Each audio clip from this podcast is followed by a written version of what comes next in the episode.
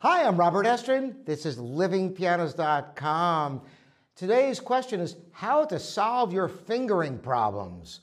Fingering on the piano is one of the most important aspects of developing a secure technique.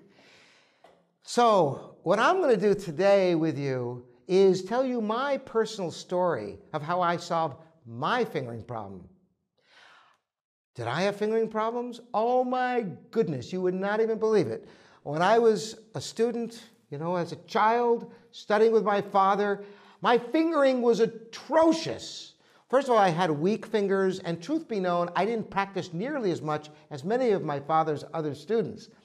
Little tiny hands, I didn't practice a lot, they were weak, and I had, you know, just miserable fingering.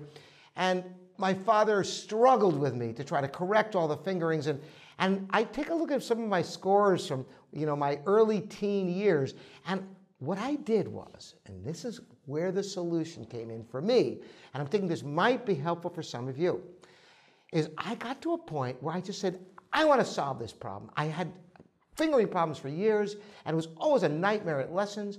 So what I did was, I just didn't know how to solve the fingering problem. So I just wrote in the fingerings for almost every single note. It was crazy. But that was the only way I could really know that I was going to play the right fingering. And I look at some scores from that period of time, and it looks ridiculous. There's just gobs of fingering all over the place. Fortunately, I was smart enough, or I should say my father was smart enough, to always have his students use pencil so the scores are not destroyed. So I, this is what I went through. But here's the epiphany that happened. After doing this for a period of time, I got to a point where I stopped writing and fingering and I almost never write in fingering anymore. Is that bizarre?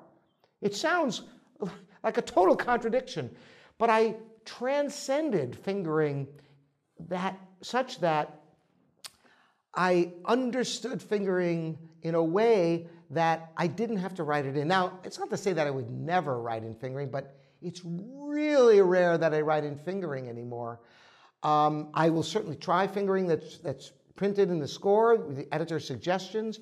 And if I have a fingering problem, I'll search for many different solutions. But the vast majority of the time, I just developed a sense of fingerings that work.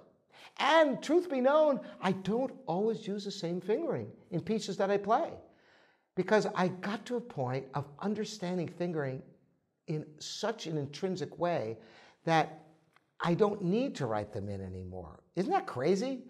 I don't know how many of you have gone through this same process. I mean, as a matter of fact, I've never talked to anybody about this. So I'm wondering, any of you pianists out there who've had fingering problems and overcame them, how you overcame them, if anybody went through what I went through, because it worked for me, and I don't know if it's working for anybody else. But that is a real key, if writing them all in, being meticulous, and then getting to the point where you just understand it on such a level that you really grasp what fingering should be. So I hope this is helpful, and like I say, love to hear from all of you. Here again at livingpianos.com, your online piano store. Thanks for joining me, Robert Estrin.